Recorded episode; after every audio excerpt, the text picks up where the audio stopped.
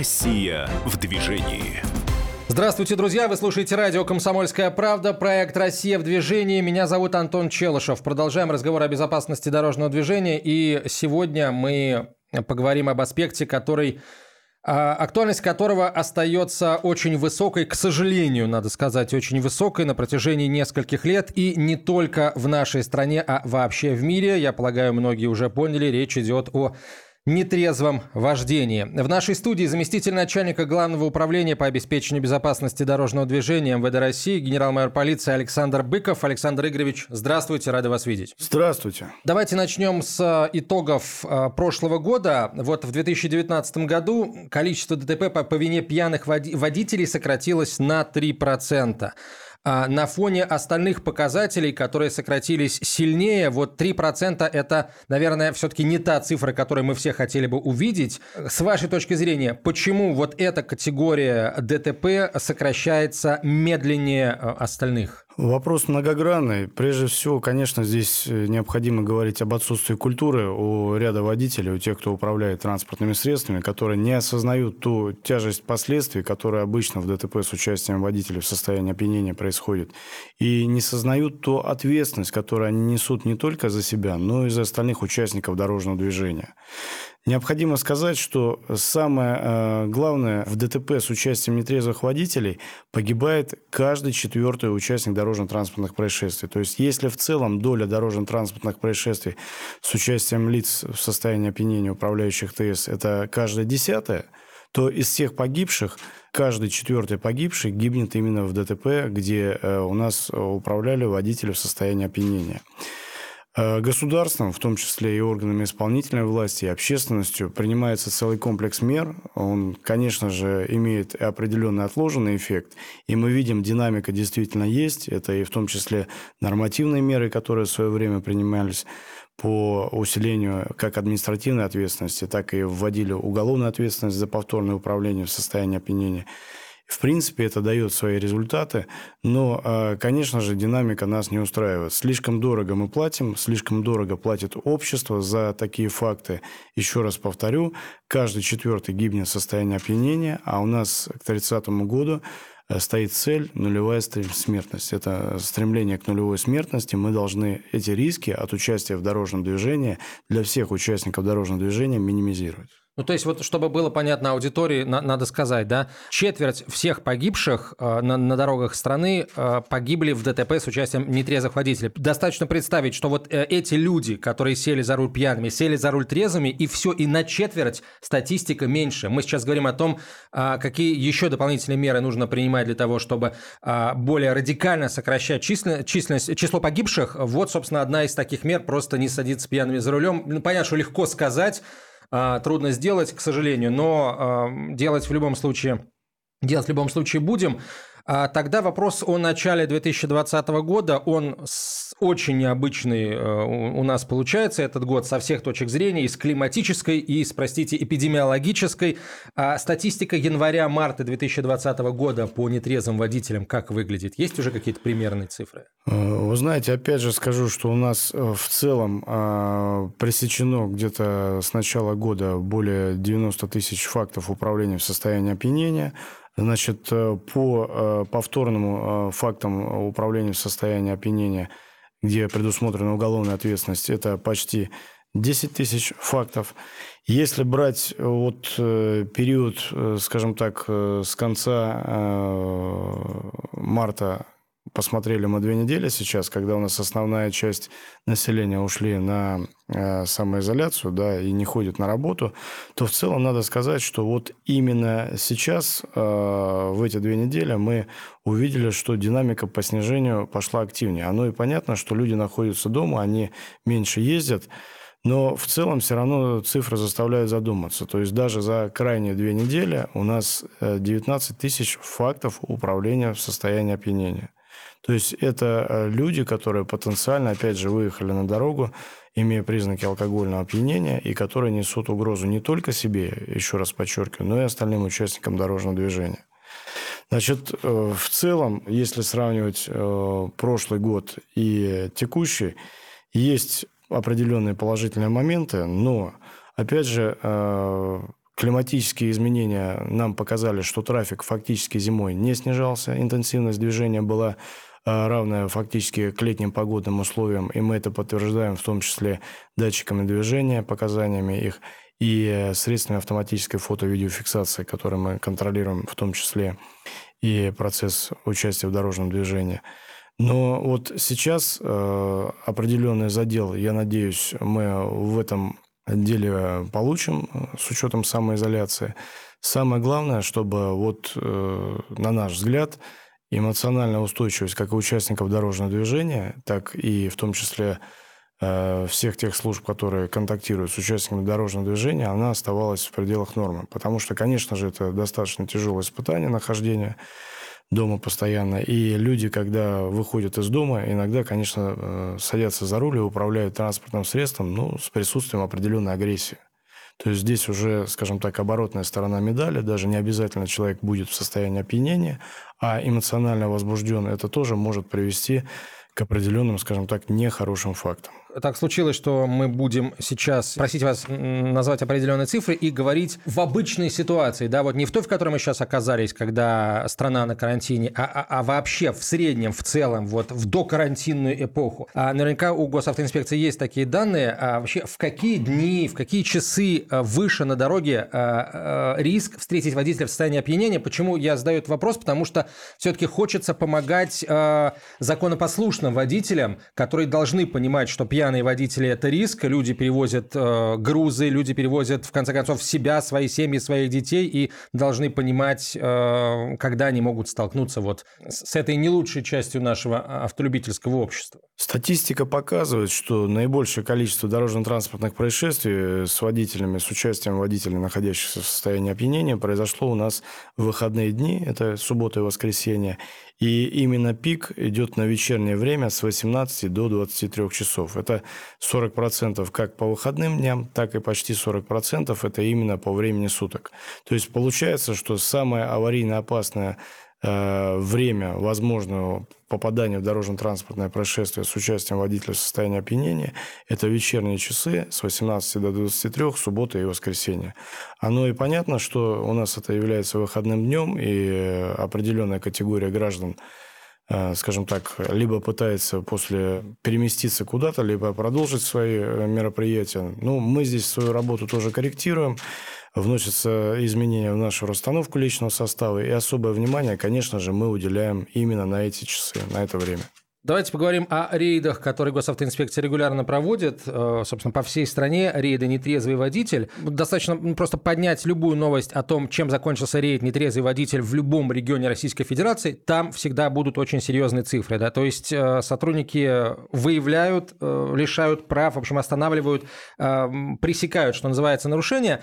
А если эти рейды настолько эффективны, то, может быть, нам вообще просто сделать их без бесконечными, постоянными, а, ну, я, я не знаю, как это должно быть а, организовано, но, наверное, есть способы, да, чтобы какая-то определенная часть личного состава постоянно отлавливали, отлавливала нетрезвых водителей, чтобы ну, водители понимали, да, те из них, которые знают за собой такой грех, что, в общем, э, не то, что наказание неотвратимо, а тебя в любом случае неотвратим тот факт, что тебя обнаружат рано или поздно, не сегодня, так завтра. Вы знаете, э, мы в рамках повседневной своей деятельности обращаем на это особое внимание, и, естественно, инспектора при общении с водителями обращают внимание на те критерии, на те признаки, которые могут быть э, у человека, у водителя и указывать на возможность нахождения его в состоянии опьянения. Они у нас в том числе и отражены в 475-м постановлении правительства.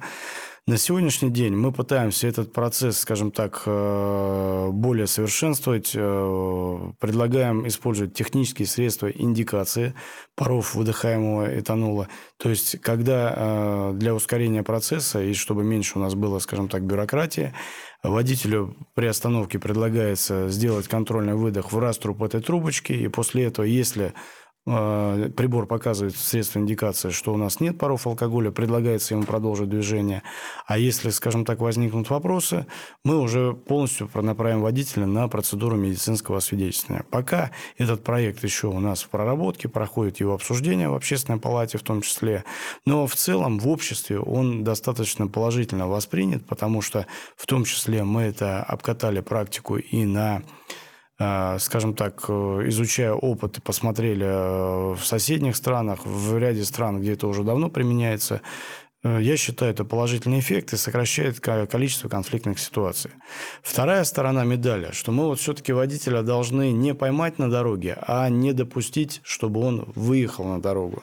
То есть это создание условий, скажем так, которые понудили бы водителя отказаться от поездки в состоянии опьянения. Вот давайте сейчас здесь сделаем паузу и о создании этих самых условий поговорим после короткой рекламы. А в нашей студии заместитель начальника Главного управления по обеспечению безопасности дорожного движения МВД России генерал мэр полиции Александр Быков. Мы говорим о нетрезвом вождении и о том, какие меры принимают в стране для борьбы с этим позорным явлением. Россия в движении.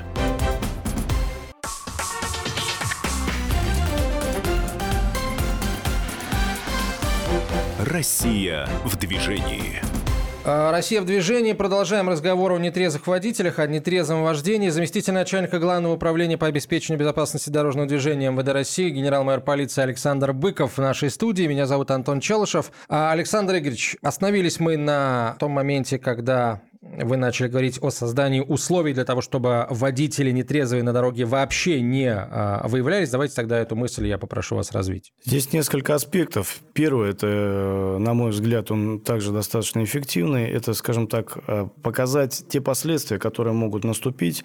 Это через средства массовой информации, в том числе определенную социальную рекламу, показываем, к чему именно приводят такие неосторожные факты, когда водители у нас э, позволяют себе управлять транспортным средством в состоянии опьянения.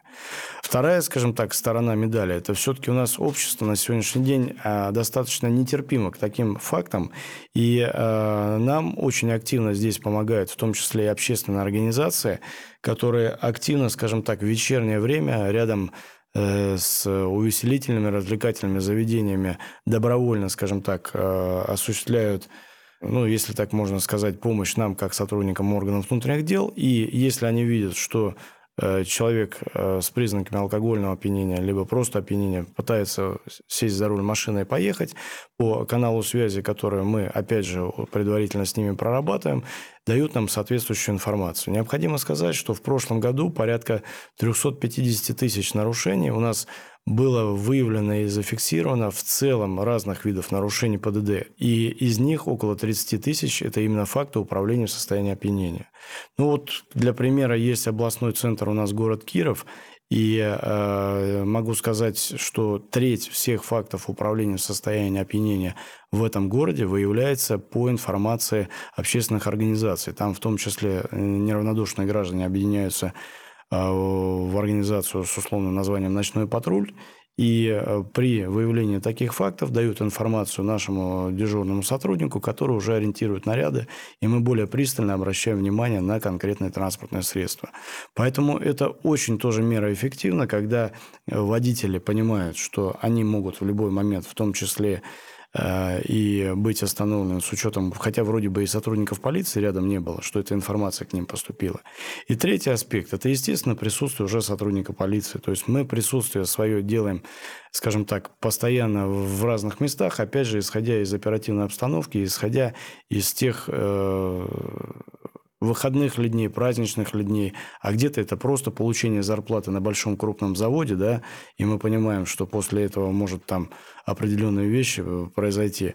Поэтому э, специфика везде есть, и с учетом этого мы корректируем уже расстановку своего личного состава. Я полагаю, что э, прошли те времена, когда люди, скажем, откровенно негативно относились к случаям, когда кто-то сообщал полиции о том, что человек садится пьяным за руль. Все наконец осознали, да, что человек, который садится пьяным за руль, может убить не кого-то там, а тебя, вот конкретно тебя, который это увидел и никак не отреагировал. Или кого-то из твоих близких и, наконец, начали мы нормально относиться к этой практике.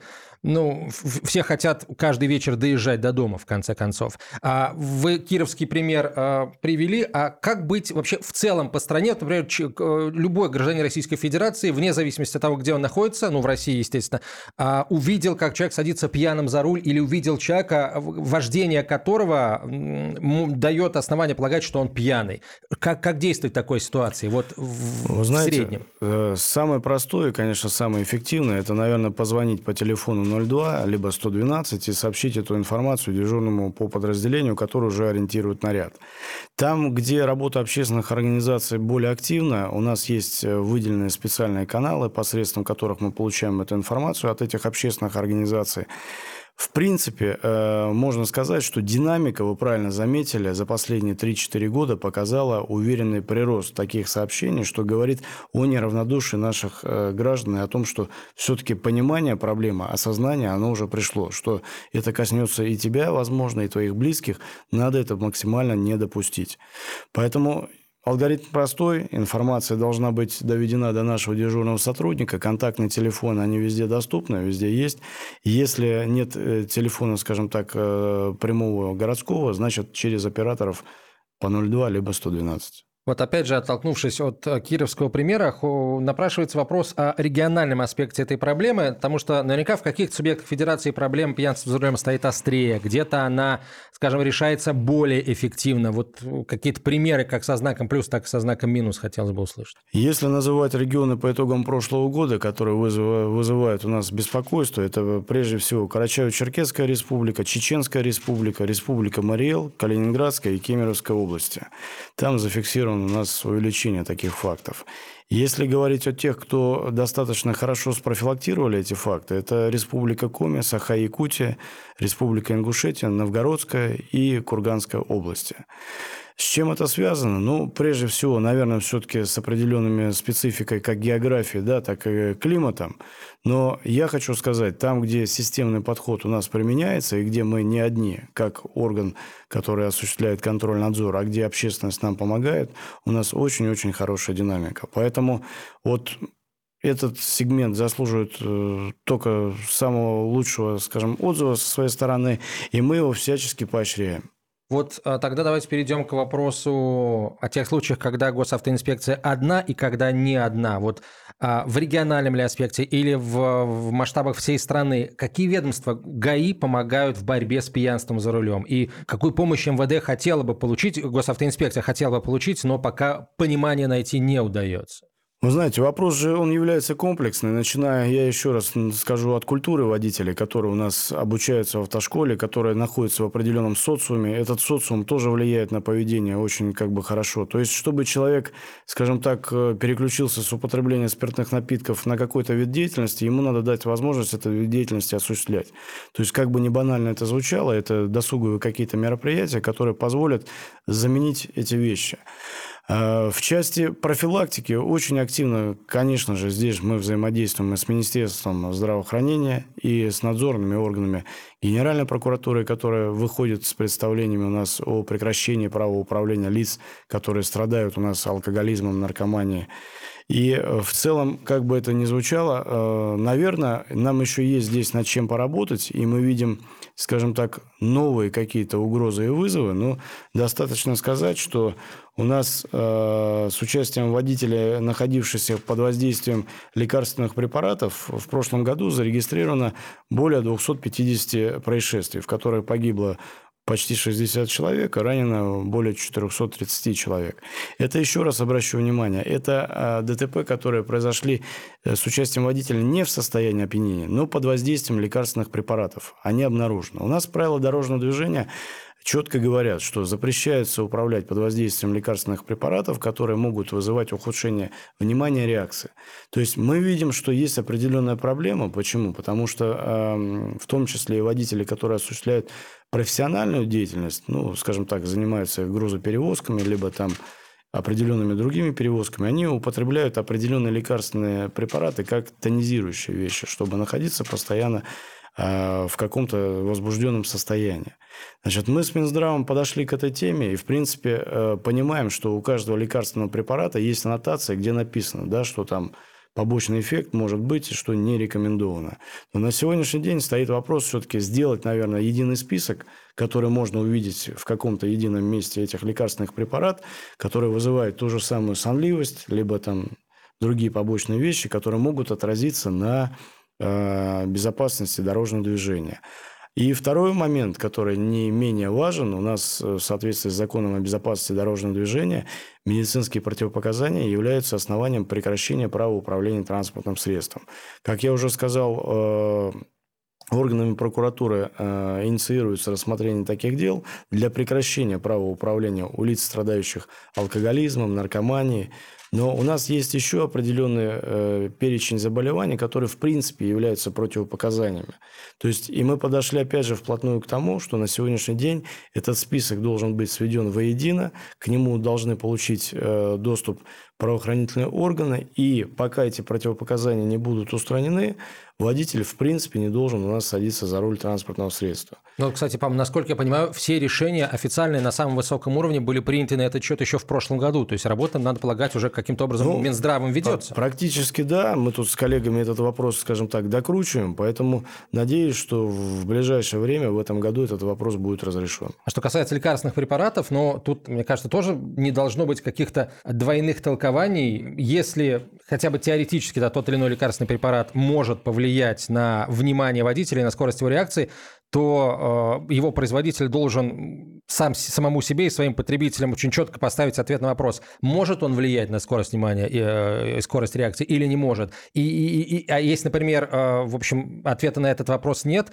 то это нужно воспринимать как то, что он может влиять, потому что мы не можем рисковать своими жизнями, что называется, из-за того, что кому-то нужно принимать этот препарат, и мы не знаем, повлияет он на него или не повлияет. Но это не радикальный подход, я согласен, но мне кажется, если делать, то делать до конца. Простите, я тут я, со своим мнением, что Я как бы, опять же, понимаю, что это вопрос вызовет очень большую дискуссию в обществе. Почему? Потому что есть, наверное, действительно ситуация, когда водители имеют какое-то заболевание, и они должны употреблять лекарственные препараты, и ему необходимо куда-то переехать, переместиться. Но вот вы правильно заметили, вторая сторона медали.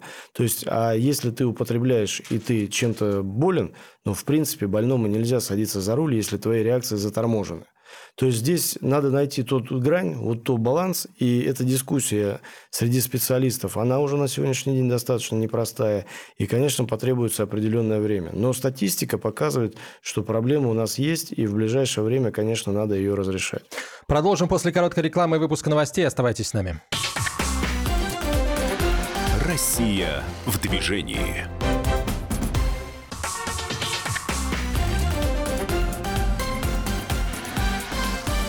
Россия в движении.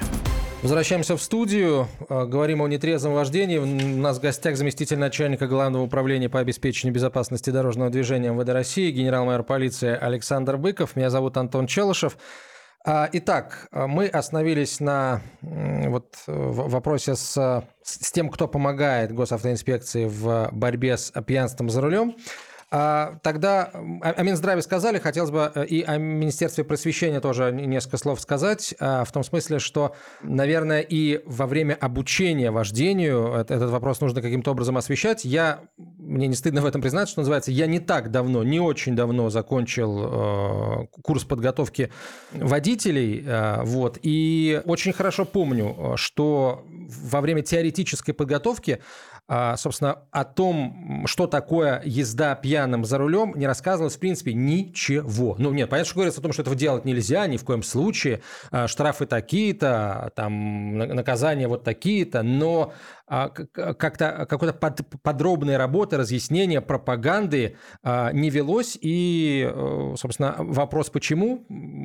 Потому что мне кажется, например, что если бы врач замечательный врач, который нам читала курс э, медицинской, медицинскую сторону вопроса, да, если бы она рассказала еще и о том, что происходит с организмом, когда он выпивает, там, не знаю, 50, 100, 150 грамм, это было бы, мне кажется, очень полезно, потому что, ну, как-то все-таки э, инструктор – это авторитет для кандидата водителя, с моей точки зрения. Вопрос, опять же, дискуссионный. Почему? Потому что мы, когда пытаемся подойти к этому вопросу и с точки зрения обучения, ну, вроде бы это аксиома. Это истина, которая, ну, нельзя выпивать, а потом садиться за руль и куда-то ехать. А мы подходим к этой теме со стороны социальной рекламы и показываем определенные ролики, а ролики очень страшные. И, честно говоря, когда ты посмотришь несколько минут последствий этих дорожно-транспортных происшествий, э, через пару минут уже и на улицу-то неохота выходить, даже в качестве пешехода. А наши сотрудники, которые оформляют такие дорожно-транспортные происшествия, которые это видят, скажем так, с определенной периодичностью, они, конечно, здесь, хотя и проходят подготовку и стрессоустойчивую, тоже э, определенное сильное психологическое давление испытывают. Поэтому, на мой взгляд, вот как э, с точки зрения э, изучающего эту проблему неоднократно, наверное, самый эффективный способ, самый эффективный способ, это, конечно, показывать те последствия, которые вот у нас э, привели к этим дорожно-транспортным происшествиям. И если, конечно же, во время обучения показать несколько таких роликов, на какой-то период это заложится. Если это натурально, привести, скажем так, э, в морг при больнице и показать, к чему это привело, это эффект будет незабываемый. Но, э, опять же, это недопустимо в определенном категории обучающихся. Да? Почему? Потому что это граничит, скажем так, в определенном моменте с большими нормами этики и морали. То есть мы понимаем, что это горе, это большое горе для всех, это прежде всего и для людей, и для государства, которое социально активно э, утрачивает часть населения. Но в плане, скажем так, социальной рекламы, конечно, здесь, мне кажется, надо быть немного поактивнее. Почему? Потому что Постепенно это вытирается, постепенно вроде бы, да, эта проблема куда-то уходит на второй план, и люди думают, ну вот, наверное, ни разу там ничего не было, можно попробовать. И вот здесь надо попытаться заместить это желание, а заместить можно, опять же, я говорю, это либо развитая инфраструктура, которая позволяет человеку добраться, в том числе иными видами транспорта, до определенной цели, либо, опять же, заместить какими-то досуговыми мероприятиями. То есть это настолько комплексная проблема, которая не зависит от нас только как от контроля надзорного органа. Действительно, хочется, чтобы как можно больше людей, организаций э, принимали в этом участие, и в том числе э, бизнес я тоже имею в виду, вот есть ли какие-то, может быть, где-то э, какие-то мысли, какой-то опыт да, в каких-то регионах э, привлечения к, э, к борьбе с пьянством за рулем бизнеса, производителей алкоголя, там, представителей продуктового алкогольного ритейла, в конце концов, представителей э, ресторанного бизнеса, которому, мне кажется, ничего не стоит повесить какой-то интересно разработанный, нарисованный красиво э, баннер о том, что, мол, старик, мы хотим тебя видеть в следующий раз снова, там, через день, через два, через неделю, неделю. Поэтому сегодня ты либо как бы ключи оставь, либо трезвого водителя, а, в общем, вызови, либо пешком к нам приходи. Потому что, в общем, нам своих клиентов терять не хочет. Но это, это вот то, что на поверхности, да, из, все, с потолка. Все правильно. Эта практика, в принципе, нами уже реализована. То есть у нас непосредственно на местах наши сотрудники, скажем так, э, проехали и прошли практически каждое кафе, каждый ресторан, каждую автозаправочную станцию. Там везде, где мы общаемся с персоналом, даем свои контактные телефоны и поясняем, что все-таки если вы видите водителя с признаками опьянения, сообщите нам, не надо ему давать продолжить дальнейшее движение.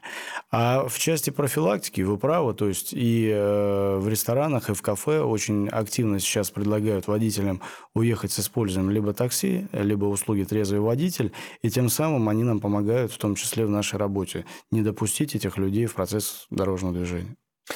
Давайте тогда перейдем к, возможно, самому интересному, самому важному, к планам на 2020 год и к итоговой версии нового КУАПа. А, давайте, наверное, с нее начнем. Увидим ли мы в итоговой версии нового Кодекса об административных правонарушениях более высокие штрафы за пьяную езду, как изначально было там заложено, штрафов 40-50 тысяч рублей, лишение прав на срок до трех лет и конфискацию автомобиля? Вы знаете, сейчас э, проект нового Кодекса Российской Федерации об административных правонарушениях э, проходит, скажем так, опять же, этапы согласования, в том числе и в Министерстве юстиции.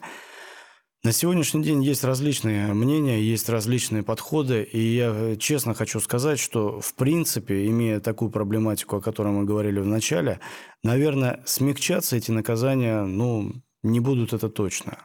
В части усиления вопрос открыт. Почему? Потому что на сегодняшний день Э, вот те тысячи жизней, которые мы теряем, они ставят вопрос перед обществом. Готово ли общество это терпеть, готово ли общество с этим мириться, и какие меры общество еще готово предложить. И на, на сегодняшний день, опять же, если рассматривать какой-то зарубежный опыт, он достаточно везде э, разный, но если его вот озвучить, э, какие меры там бывают, вот, допустим, в Республике Беларусь у нас введена конфискация транспортного средства в случае повторного в течение года управления автотранспортом в состоянии опьянения. И она применяется независимо от права собственности к транспортному средству. Конфискуют машины также там в Италии, в Австрии. В Сингапуре за управление транспортным средством в состоянии опьянения можно получить удары тростниковой палкой. В Малайзии пьяный водитель отправляется за решетку вместе с членами семьи. Власти считают, что только так водитель действительно осознает ответственность, когда еще пострадает его семья. В Японии подвергаются штрафы и все пассажиры, которые находились в салоне автомобиля в момент нарушения. А в Германии, помимо лишения свободы или штрафа, лишения права управления транспортным средством, может быть назначен медицинский психологический тест перед возобновлением вождения. То есть это, это самый идиотный тест, идиотный да? тест, да, когда все-таки психолог э, смотрит и дает заключение, а адекватен ли водитель, можно ли его повторно допускать. Поэтому, исходя из инструментария, который есть на сегодняшний день, мы видим, что динамика к снижению имеется. Но вот достаточно ли она и готово ли общество пойти на какие-то более э, кардинальные меры, это опять же зависит от общества. А, мы к этому вопросу чуть позже вернемся в самом конце. Давайте тогда а, вот а, о планах на 2020 год. Понимаю, что ситуация вот эта эпидемиологическая, она, безусловно, какие-то коррективы в них вносит, но, с другой стороны, какие коррективы? Есть целевые показатели нацпроекта безопасной качественной автодороги, есть, э, в общем, стремление к ключевые цифры снижения к, стремления к нулевой смертности к 30 году. Так вот, э, какие меры госавтоинспекция планирует принимать в этом году для борьбы с нетрезвым вождением? Э, ну, в том числе в рамках ФИАТ-проекта «Безопасность дорожного движения», национального проекта «Безопасные и качественные автомобильные дороги». Комплекс мер, как я уже сказал, он доказал свою эффективность. В принципе, мы его и продолжим применять в этом году. Это взаимодействие с обществом и э, информирование населения через СМИ, и присутствие наше там, где надо, в определенные часы и в определенное время. Но самое основное, на чем мы сосредоточились в этом году, это все-таки ввести в действие так называемые средства индикации, о которых я говорил, на выдыхаемый воздух пары этанола. То есть, еще раз подчеркну, выдох э, в раструб этого технического средства не будет являться какой-то медицинской процедурой. Он будет являться показанием технического средства, которое нам даст возможность все-таки потом увидеть, есть что-то из алкоголя в выдохе человека или нет. Если паров алкоголя нет, мы предлагаем продолжить движение без составления каких-либо процессуальных документов. То есть тем самым мы снижаем время оформления, мы снижаем конфликтность. Водители понимают, что никакого конфликта нет. А самое главное, мы, э, скажем так, в этой ситуации Э, снижаем какие-то э, вещи, которые могут вызвать обвинение в субъективности. То есть это показание технического средства, это не субъективное восприятие конкретного должностного лица госавтоинспекции. Почему? Потому что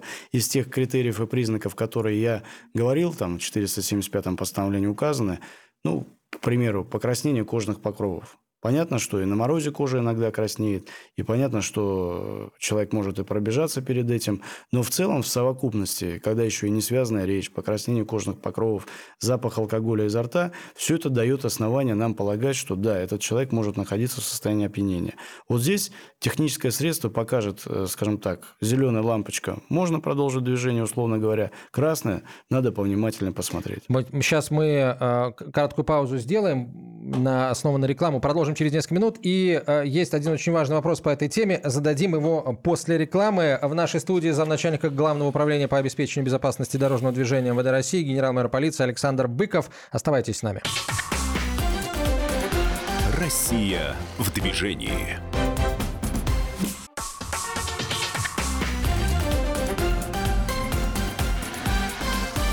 Россия в движении. Продолжаем разговор о нетрезвом вождении с Александром Быковым, заместителем начальника Главного управления по обеспечению безопасности дорожного движения МВД России, генерал-майор полиции Александр Игоревич. Вот сейчас у наших слушателей вопрос, да, чем вот эта новая система индикации, которая а, вполне возможно будет а, внедрена, собственно, будет отличаться от той ситуации, которая, от той практики, которая уже сейчас применяется, когда есть вот а, алкотестеры у сотрудников госавтоинспекции, и они, соответственно, ими пользуются? Тактика применения этих технических средств, она немного другая. Если вот тот алкотестер, о котором мы говорим, это применяется непосредственно конкретному водителю, то при применении этих средств индикации нами фактически в одном месте с привлечением нескольких экипажей будет канализироваться транспортный поток, и проезжающий автомобиль не сможет, скажем так, проскочить мимо нашего наряда. Будут остановлены все 100%, все 100% э, опустят стекло водителя, сделают выдох в раструб этого технического средства, после чего буквально в течение там, 10 секунд инспектор инспектор принимает решение, разрешить продолжить, либо более предметно надо посмотреть и поработать с этим водителем. То есть само осознание, что в конкретном месте 100% будет проверено всего, скажем так, э, водительского персонала, она уже предостерегает водителя от выезда на дорогу в состоянии опьянения. То есть человек будет понимать, что в конкретном месте, в конкретное время он не сможет проехать мимо наряда. И вот это присутствие наше и стопроцентная проверка – опять же, она будет, скажем так, мигрировать, исходя из обстановки. Это не значит, что мы целый день будем стоять и канализировать поток. Мы можем поработать определенное время, там 30-40 минут в одном месте, переместиться в другое. И тем самым водитель будет понимать, что в любом месте населенного пункта, дороги, неважно какого там титула, муниципального, регионального или федерального, он может быть остановлен и в любом случае пройдет этот тест.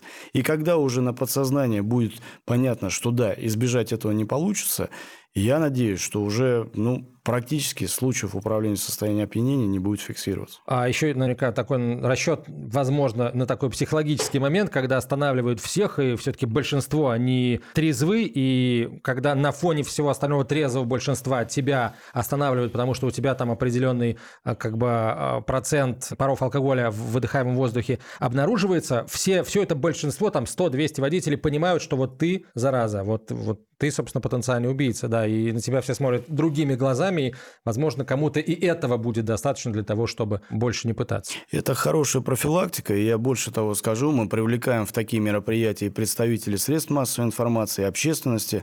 Почему? Потому что мы считаем, что общество вправе знать, Э, кто пренебрегает правилами дорожного движения и ставит под угрозу жизни наших сограждан. А самое главное, здесь мы достигаем объективности, потому что в том числе на сегодня мы внедрили технические средства фото-видеоконтроля. У нас каждый наряд оборудован видеофиксацией. Поэтому здесь субъективный фактор также исключается, а присутствие СМИ и общественности, как вы правильно заметили, позволяет спрофилактировать, и люди, когда один раз попадут в новостные ленты, в следующий раз, я надеюсь, уже точно такого не допустят. Главный нарколог Минздрава России Евгений Брюн предложил направлять пьяных водителей на двухлетние курсы реабилитации. Как госавтоинспекция МВД России относится к этому предложению? Оно было сделано там пару месяцев назад. Полагаю, что какое-то мнение уже у а, управления есть. На сегодняшний день э, Министерство внутренних дел изучается целесообразность и возможная, э, скажем так, эффективность реализации данного предложения. Но в целом хочу сказать, что это предложение не новое, и оно реализовано у нас в законодательстве в отношении лиц, э, страдающих наркозависимостью. У нас даже в Кодексе административных правонарушениях предусмотрена административная ответственность за уклонение от прохождения медицинской реабилитации и ресоциализации. Это решение у нас в любом случае принимается судебным органом и обязательно к исполнению. Поэтому, естественно, какой-то эффект будет, но надо понять его именно э, эффективность этой меры и как она будет реализована. Хорошо, а влияет ли э, на статистику ДТП с участием нетрезвых водителей меры, которые в государстве в целом да, принимаются по борьбе с алкоголизацией? Да? Тут у нас за последние несколько лет было довольно много таких мер принято и в сокращении времени работы магазинов до алкогольных или там а, алкогольных отделов продуктовых магазинов, и повышение акцизов, и введение минимальной стоимости там, бутылки водки. Вот такие меры, они влияют на статистику? Вы знаете, в целом, естественно, они влияют в наиболее проблемное время, когда действительно, я уже называл, и возможно попасть в ДТП у нас увеличивается, это вечернее время выходных дней. И если алкоголь не продается, условно говоря, после 8 или 10 вечера, конечно же, это положительно сказывается сказывается. Почему? Потому что люди здесь, скажем так, останавливаются и э, в определенную грань не переходят. И частично профилактируют. Другое дело, что, опять же, государство должно тут соблюсти баланс в части именно, чтобы не было замещения какими-то суррогатами. Потому что иначе э, вот эта тонкая грань может быть перейдена, и люди будут умирать уже по другим причинам от употребления суррогатов. Поэтому здесь, конечно, вопрос очень сложный и комплексный, но в целом нам, конечно, это большое подспорье, когда ограничена продажа алкоголя и ограничены именно места его продажи. Вот сейчас мы узнали, кто-то, может быть, в первый раз кто-то вспомнил о значении таких слов, там, как э, карантин, изоляция, обсервация и прочее, прочее, но среди других называется очень простое слово, а часто употребляется простое слово «ответственность». А сейчас вот как раз и нужен этот самый ответственный подход в жизни, собственно, тот самый подход, который необходим и, и на дороге, да, это главный принцип, наверное, который должен следовать любой водитель, вообще любой участник движения. Как вы думаете, а вот эта история с коронавирусом, она совершенно точно научит нас быть более ответственными и удастся ли, с вашей точки зрения, канализировать вот это стремление быть более ответственными, в том числе и на, на водительское сообщество? То есть станут ли водители более ответственными, понимая, а, что в любой момент могут настать времена, когда вот эта ответственность каждого становится очень важной, критически важной? Вы знаете, я думаю, да. Почему? Потому что все уже сказали, что, наверное, все в сознании поменялись и уже не будут такими, которые были до этой пандемии. На сегодняшний день, конечно же, самое главное – уберечь себя, уберечь своих близких – по максимуму быть все-таки э, сознательными в этом вопросе. Но я обращу еще раз внимание, если все-таки необходимость такая есть, и вы выехали на дорогу, несмотря на эмоциональную усталость, несмотря на выгорание, будьте, пожалуйста, добры, будьте уважительны и будьте с пониманием относитесь к тем ограничениям, которые применяет государство. Мы все сейчас в такой ситуации, и мы должны в кратчайшие сроки помочь из нее выйти. Напоследок хотелось бы еще раз назвать эти цифры. В прошлом году на дорогах России погибли 16 981 человек. И четверть от этого числа погибших стали жертвами ДТП с участием пьяных водителей. Это 4240. У нас нет, не может быть 245 человек и 25 сотых. У нас может быть только целый человек. Поэтому 4246 человек погибли в таких ДТП. Поэтому, когда принимаете решение о том, много это 50 тысяч рублей штрафа за там, повторное э, нарушение, это э, конфискация автомобиля. Конфискация значит просто забрать и не вернуть. Вот что такое конфискация. Серьезное это наказание или несерьезное? Вот вспомните эту цифру. Если бы не пьяные водители, э, ну, у нас бы сегодня было на 4246 человек живых больше. А так, к сожалению, их нет. Э, Все на этом. Александр Ильич, спасибо вам большое. Александр Быков был в нашей студии, заместитель начальника Главного управления по обеспечению безопасности дорожного движения ВД России, генерал-майор полиции. Спасибо большое, приходите еще. Спасибо большое. До свидания. Россия в движении. Я Иван Охлобыстин. Слушайте радио «Комсомольская правда».